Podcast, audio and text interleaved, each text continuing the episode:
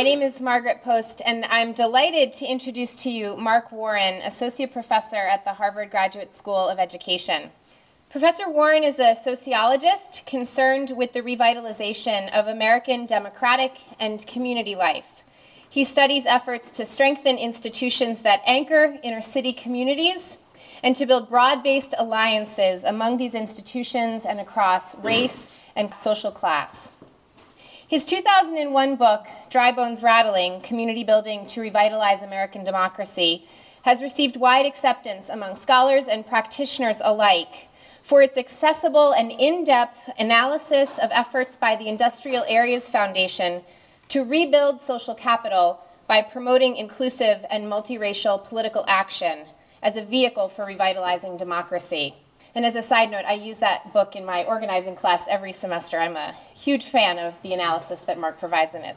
Professor Warren's most recent book is Fire in the Heart: White Activists Embrace Racial Justice.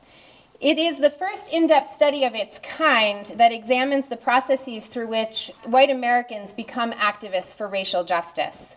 In his forthcoming book, very prolific, A Match on Dry Grass: Community Organizing as a Catalyst for School Reform, Warren argues that community organizing can be a viable antidote to the failures of public education. Prior to joining the faculty at Harvard in two thousand two, Professor Warren was assistant professor in the Department of Sociology and Anthropology at Fordham University, where he was also the founding director of the Office of Service Learning. A person deeply committed to bridging theory with practice, Professor Warren's teaching and scholarship have made a remarkable contribution to the practice and pedagogy of community organizing, and I am delighted to introduce him to you now.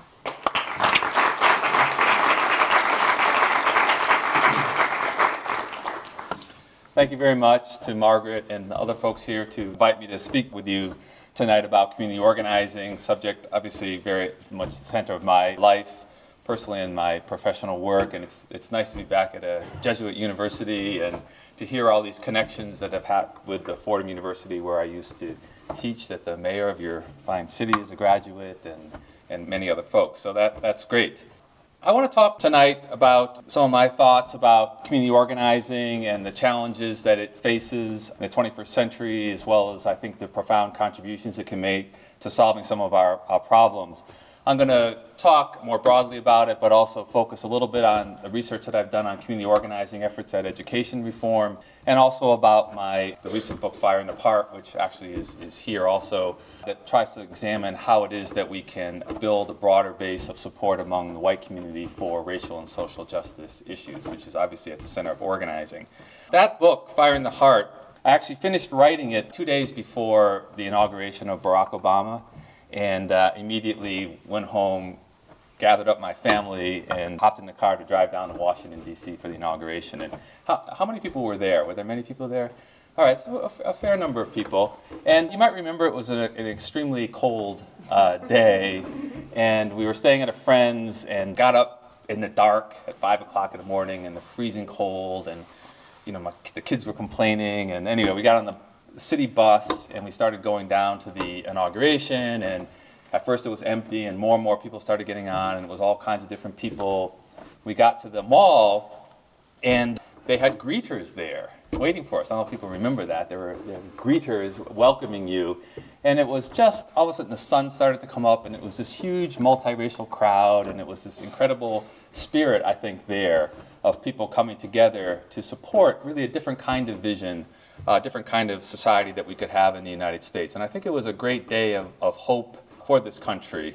And you know, I'm, I'm a big believer in, in hope, and I, and I think we have to hold on to that. I, I'm amazed at how quickly that seems to have gone. You know, where are we at two years later? How could we have gone from that scene on the mall and that kind of vision and hope to the situation we're in today? I don't want to provide a complete and thorough analysis of that, but I think that part of the problem is that we did not really have the foundations of uh, relationships, a really an organized base to really push through an agenda that represented the vision that the people on the mall had that, that day. And I think Barack Obama did authentically voice during his campaign.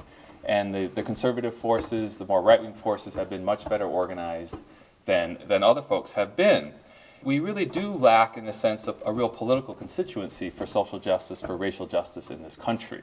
And, you know, the question that I would ask is, well, obviously there's a lots of people who would support that kind of vision. Um, in fact, you know, ten years ago, if you had suggested that even a majority of, of Americans and, and a near majority of white Americans would vote for an African-American for president, people would have thought you were completely crazy, actually.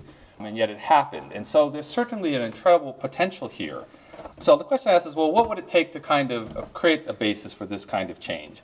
And I want to talk about three things and talk about community organizing and relation, about that. And these things are relationships, power, and vision. We certainly heard in the introductory remarks at dinner that organizing is about building power. It certainly is. But I would like to, I think in, in, in this talk, place relationships more at the center of this whole kind of, of question. And I think that at its core, community organizing is about building relationships and power behind a vision.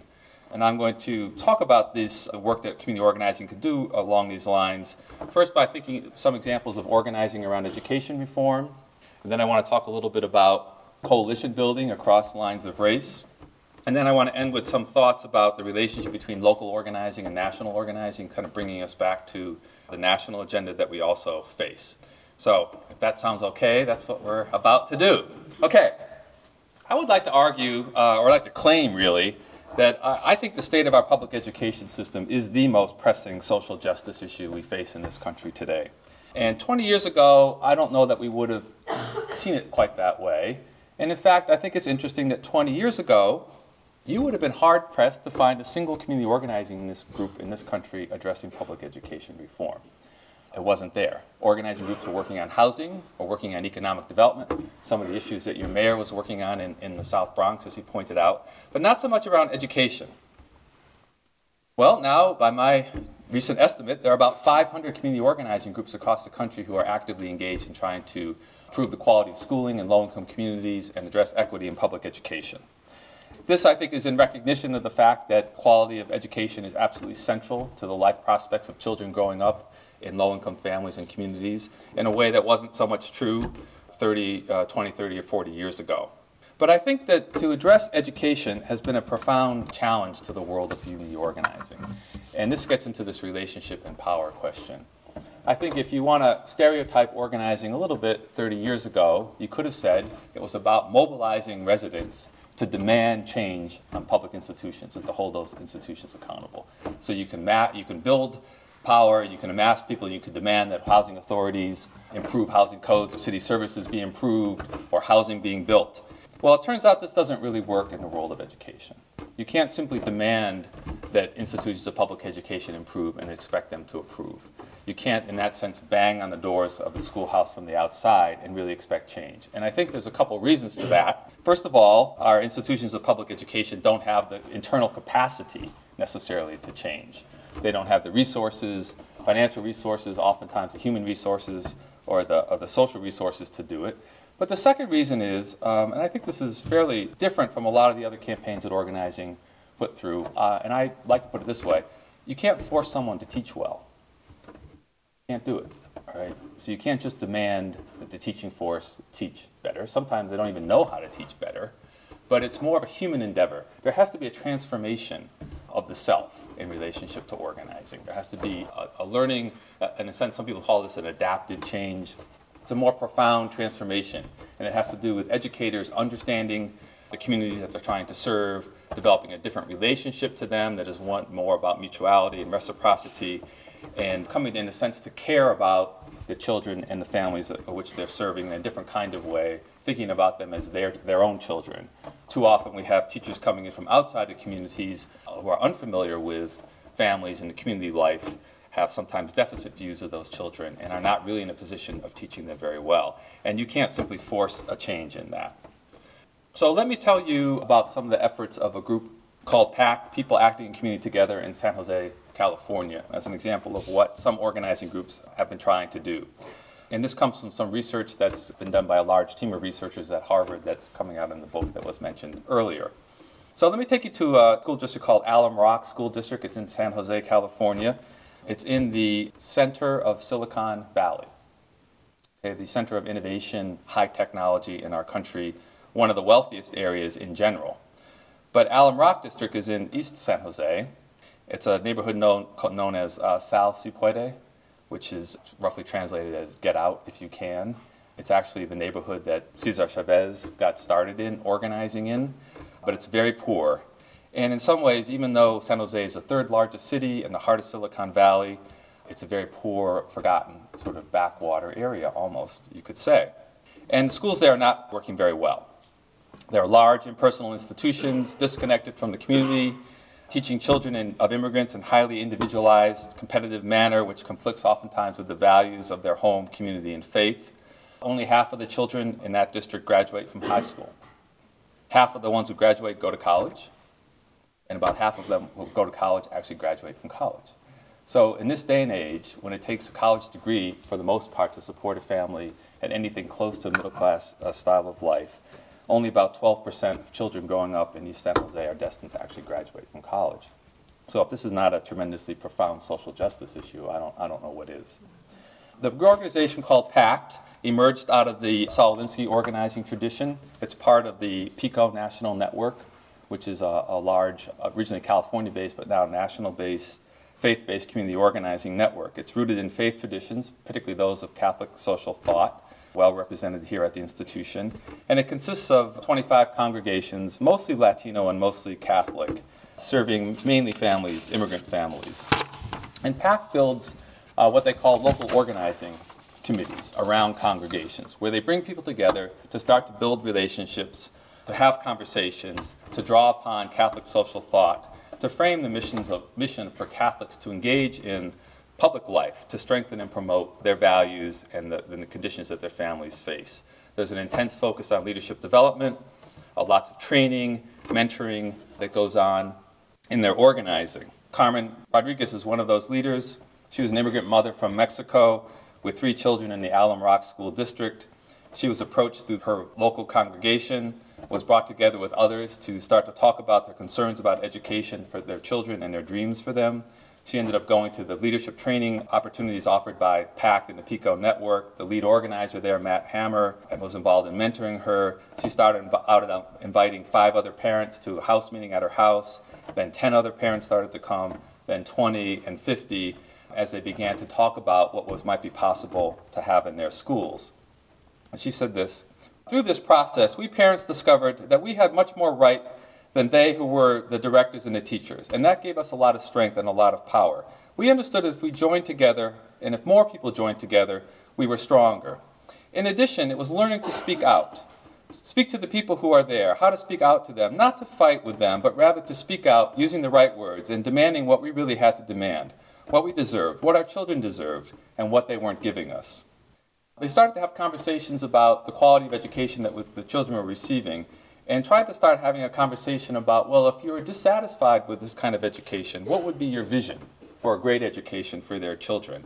And it's interesting that the organizers found that although the parents had lots of concerns about what was happening with their children, that originally they thought about it as their own problems. If their child wasn't succeeding well in school, that it was the fault of the child not working hard enough. Or maybe it was their fault because they didn't speak English and couldn't help their child enough. And by bringing people together, they started to understand that their own private situation was really a reflection of a much broader public situation in the Alum Rock School District. They got to that point, but the organizer, Matt Hammer, says they had a harder time getting people to really envision, well, what would a great education look like? These are folks who themselves had not, either had not gone to school in the United States or had not had a particularly successful education themselves. So they started to take people to visit successful schools that were serving Latino immigrant cu- children around, first in Oakland and then in New York City and other parts of the country. And Matt says this about it. He said, "We started helping people begin to develop a priority list of issues that they wanted to work on. And it really took off like wildfire. It was very much like throwing a match on dry grass," the title of our book.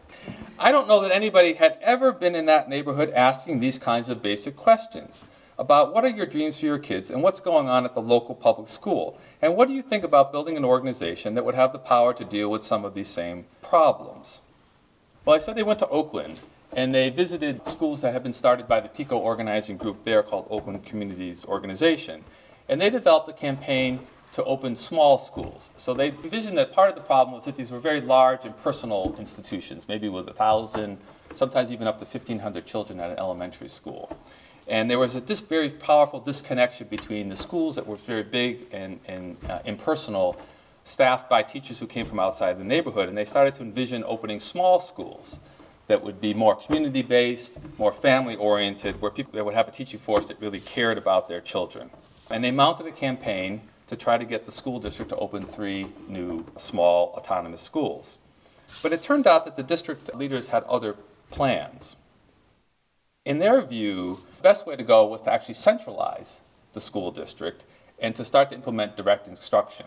So the idea was that they would have all the teachers in the entire school district doing exactly what the central administration said at any one particular time, and it would be a highly structured curriculum going through Monday through Friday with tests on Friday. And they used the open court reading system and the Saxon mathematics system and, and others. So here's where, uh, in some sense, the building of power did come in. The PACT organization had to mobilize hundreds of people on a regular basis to come to the school board meetings to demand a change and, and have one-on-one meetings with school board members and district leaders.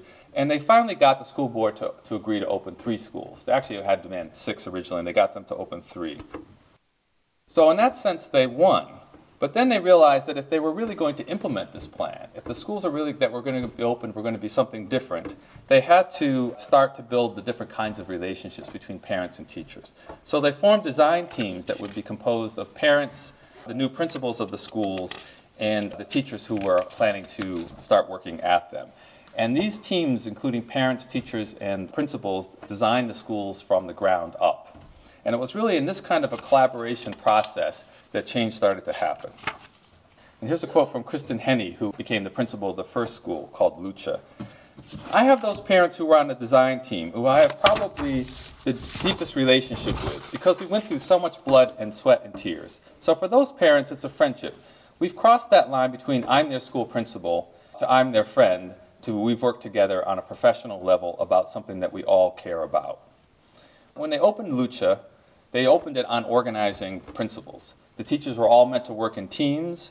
They did home visits. They were meant to learn about the culture of the community. Parents were meant to be engaged at all levels of the school, and in fact, parents fill the halls of the schools every day. The principal sees herself as not just a manager of a school staff, but as a leader of a whole school community. And in that sense, a more relational culture was deeply embedded in the school. I had the opportunity to visit the Lucha School, and I wanted to share a couple of stories with you about the new kind of culture that can be created there. Well, I was invited to come in an evening, and they were having a, a meeting to apply to the state, to write an application to the state to have to enter the school in a competition for an award, a state award for a school. So I got to the meeting, and there were one hundred parents there at the meeting. And the principal came rushing up to me and started apologizing profusely that so few parents had showed up. Now, this, this, is, a, this is a meeting to write an application. Right? And one hundred parents were there, and she's apologizing that it was a low turnout. There was some big thing happening at the church down the road that night, so she apologized. So I'm at the meeting, and the first person who stands up, Latino gentleman, says, well, I, I think before we, we start this meeting, we should get our, our, our values out on the table. And he said, first thing we should say is that parents are the first teachers of their children. We're not here to support teachers. The teachers are here to support us, and the teachers are working for us in this school. And then the principal reads out this part of the award application. She says, this is in the application. "A plethora of events take place throughout the year to encourage the parents are involved and informed and able to positively contribute to not only their child's progress, but the greater development of the entire community." That sounds pretty good, right? There was a huge uproar amongst the parents of that statement. And their response was this: "You make it sound like the school's involving us. We're the group that created the school in the first place. We involve each other in this school." And they had to take that out of the award application and rewrite it entirely along these new lines. At Lucha, the, the attitude of the teachers is that their, their job is to promote academic achievement, but also to promote leadership, community leadership amongst the children. So I was invited to, the, every morning they start with a, what they call a Lucha launch.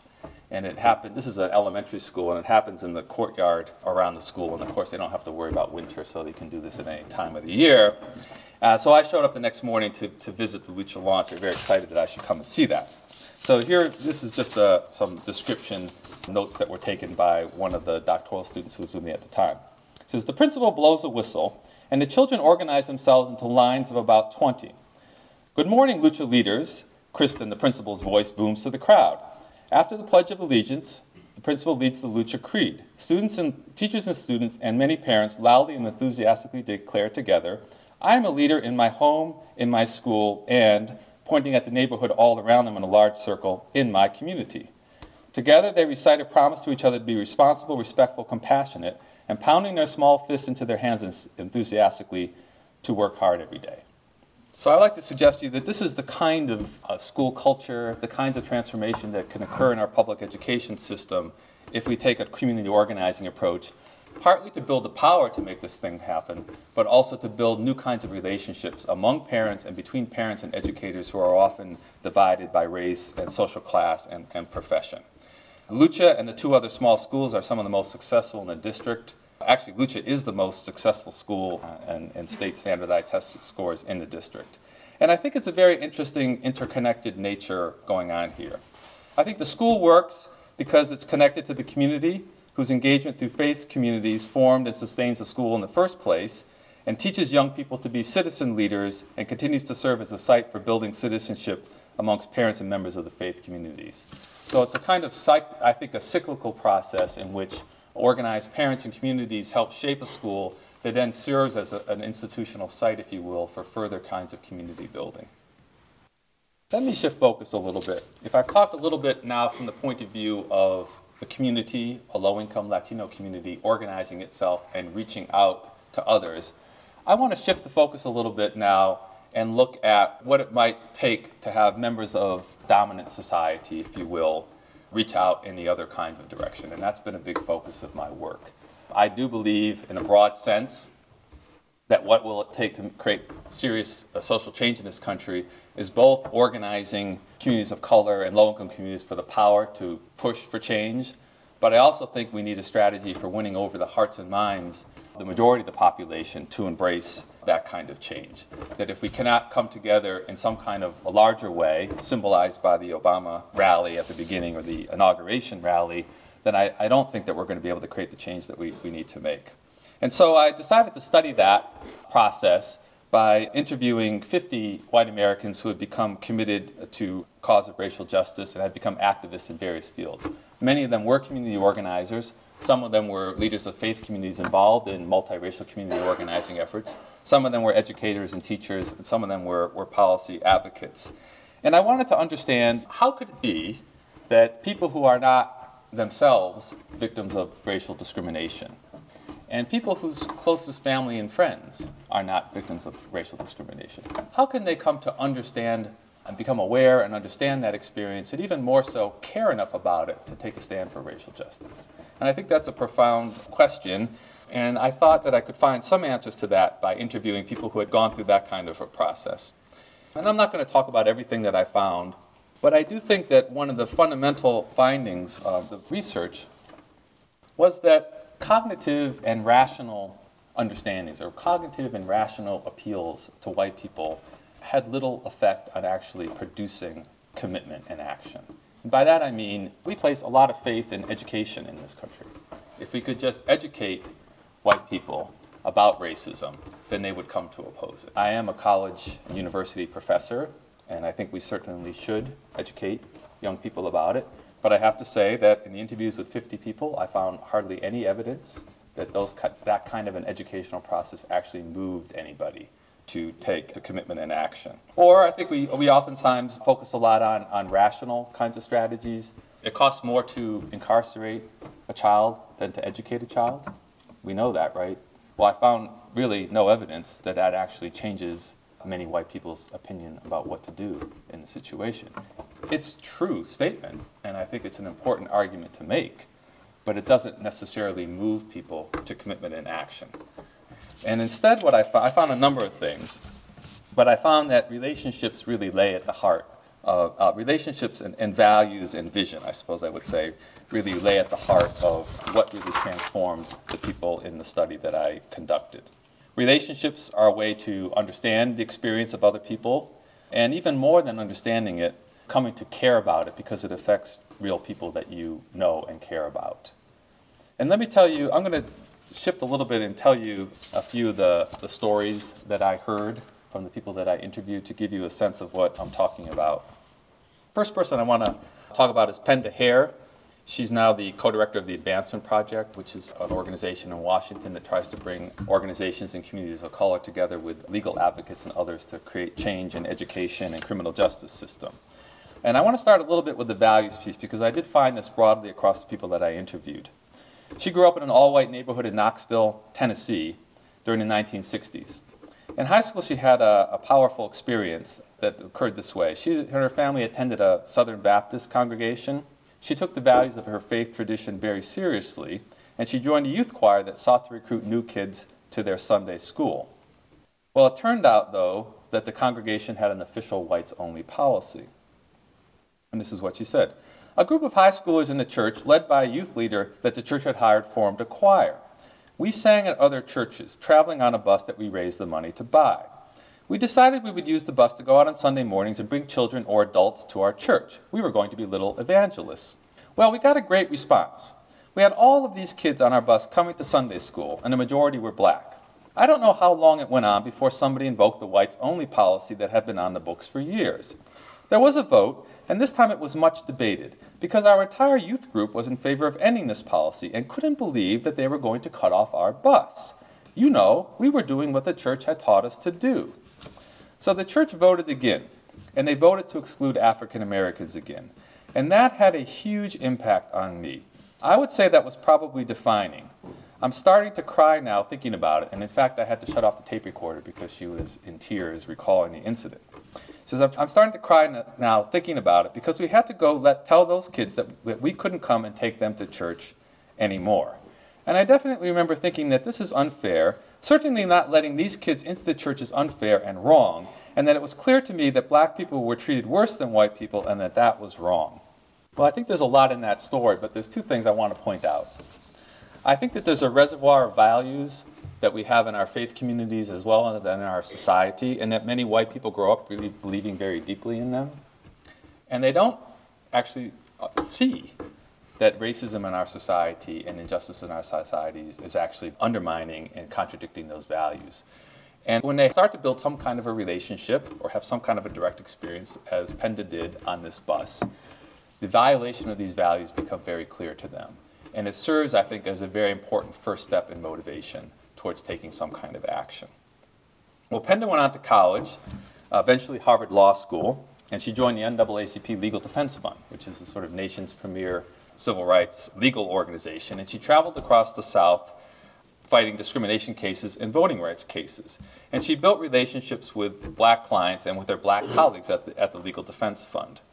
And through these relationships, Penda, like the other people that I interviewed, started learning more about the realities of racism. And this is one of the stories she tells. My first case was a claim of promotion discrimination by the Postal Service in Jacksonville, Florida. My first client that I put on the witness stand was a person named James Douglas, who had applied for something like twenty-five or thirty promotions at the post office. He was a mail carrier, African American. I went to his house, met his family, and talked to him about all these jobs. He had been in the Army in World War Two. He'd gotten a college degree and a master's degree, and the only job he could get was working as a mail carrier. Well, it occurred to me that my father did not have a college degree or a master's degree, was roughly the same age as Mister Douglas, had come out of the Army and had gotten this nice job at Union Carbide. He worked his way up through the ranks. We always thought we were deserving because my father worked hard.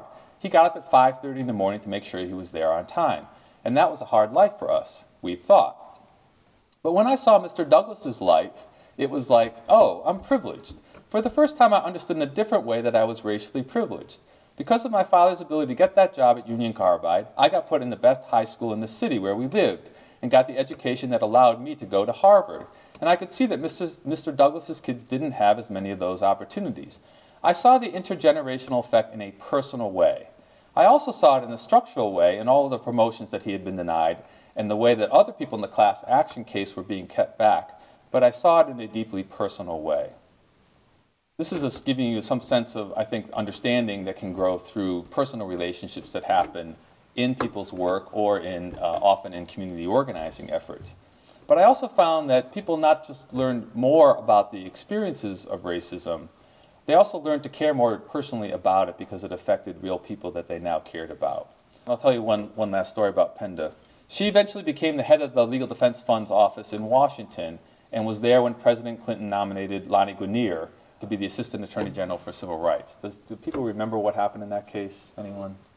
A few people. All right, we're going back a little while, I guess. Lonnie Guinier was a leading African-American legal scholar. She and Penda were friends. They had become friends through working together in the Legal Defense Fund.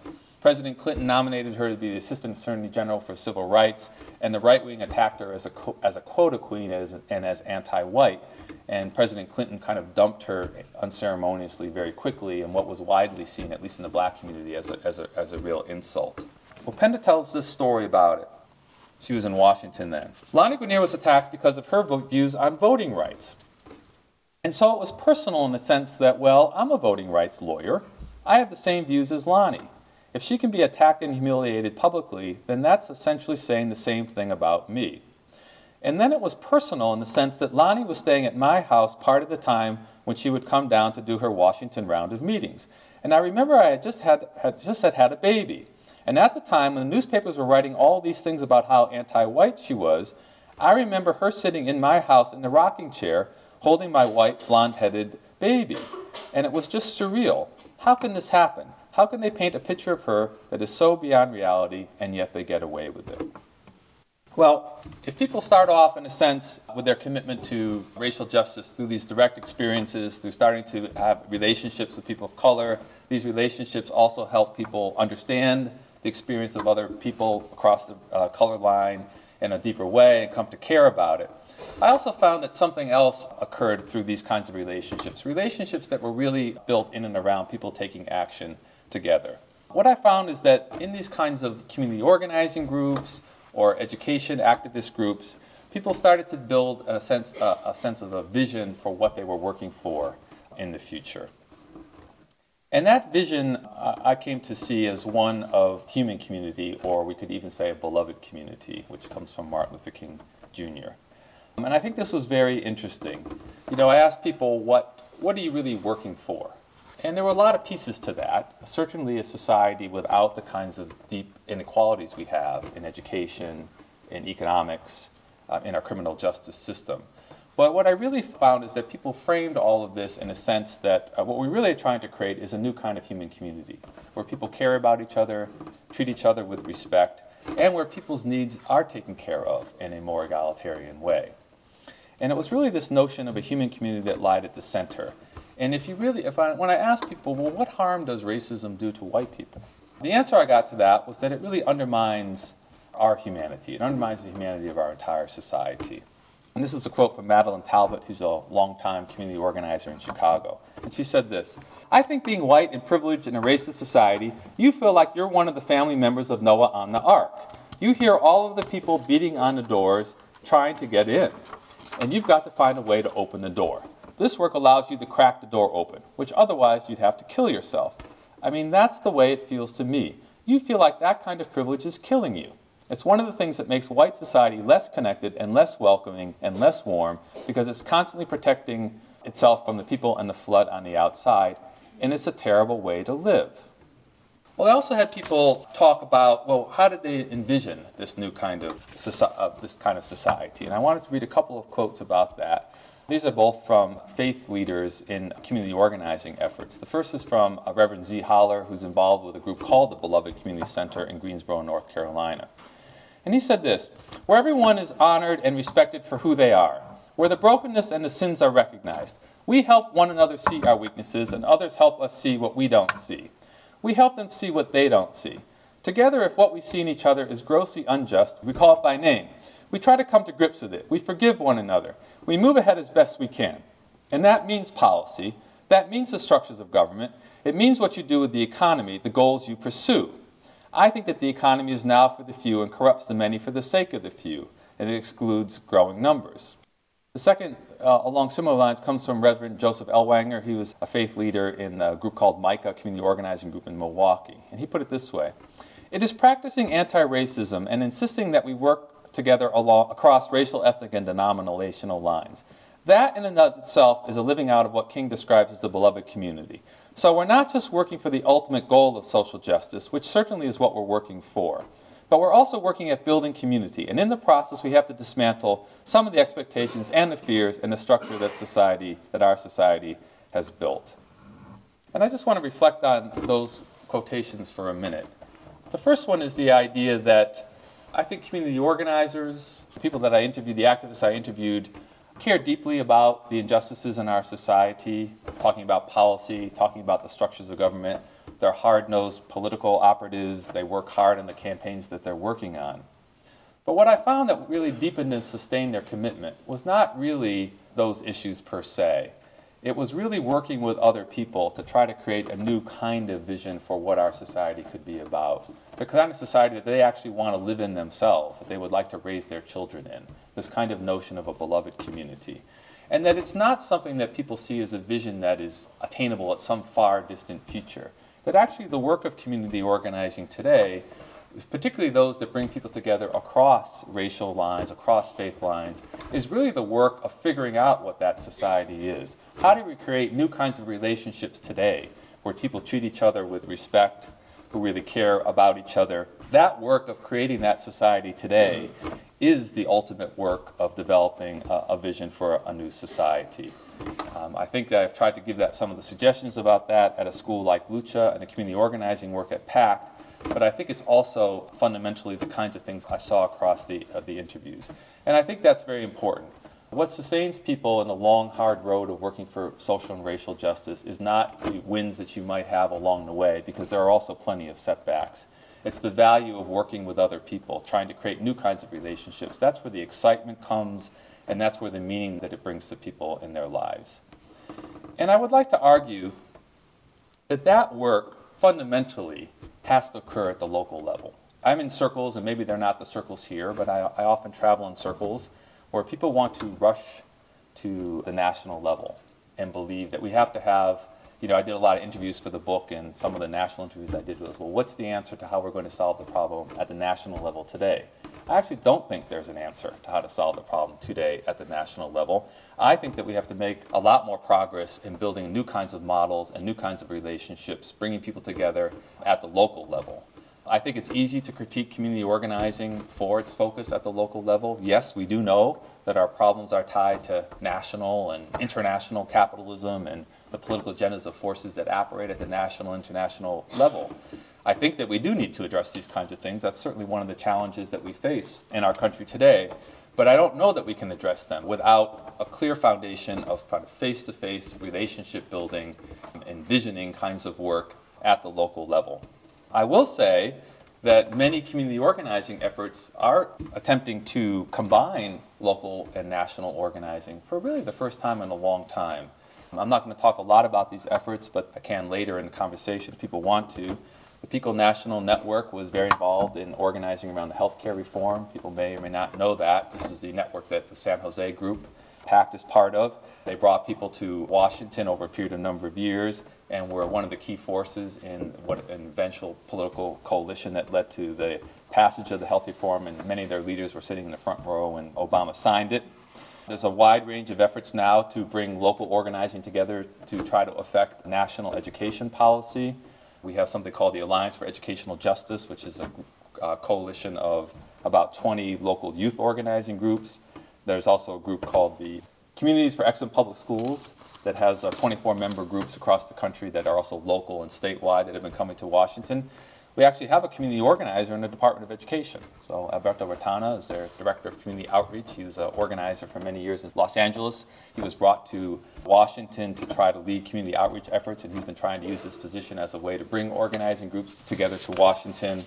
There's even been an international effort to bring organizing groups together in an anti-usury campaign that the Industrial Areas Foundation Network has been involved in with their sister network in, in Britain called the, well, London Citizens in London and the Citizen Organizing Foundation more broadly.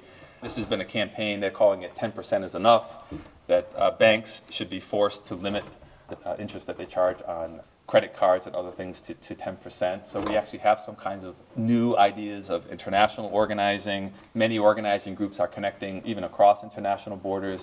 The PICO organizing network has been very involved now in organizing in Central America. the Industrial Areas Foundation has, has sister networks now in, in Britain, in Germany, and in South Africa. So I think these are all, uh, I think, some things that are very promising, but I also feel like, in the end, that it has to be this kind of relationship-building work that's really going to lead the way with this. And I think that, I'm, I'm going to try to end now so we can have some time for conversation. I think that, you know, the last time we saw the emergence of a really strong uh, national movement around racial and social justice was the Civil Rights Movement. And I think many of us know that, you know, there was really patient local community organizing work going on for many, many years that really built the foundation. That movement did not emerge out of thin air in the fifties and sixties. It really emerged out of the very patient work that people did in creating and recreating new kinds of relationships, trying to build power at the local level. And I think that community organizers today and, and others are trying to do that, uh, that work, experimenting with new models, new kinds of relationships, to build the power to really implement a vision for what a just and caring society can look like today. So thank you very much.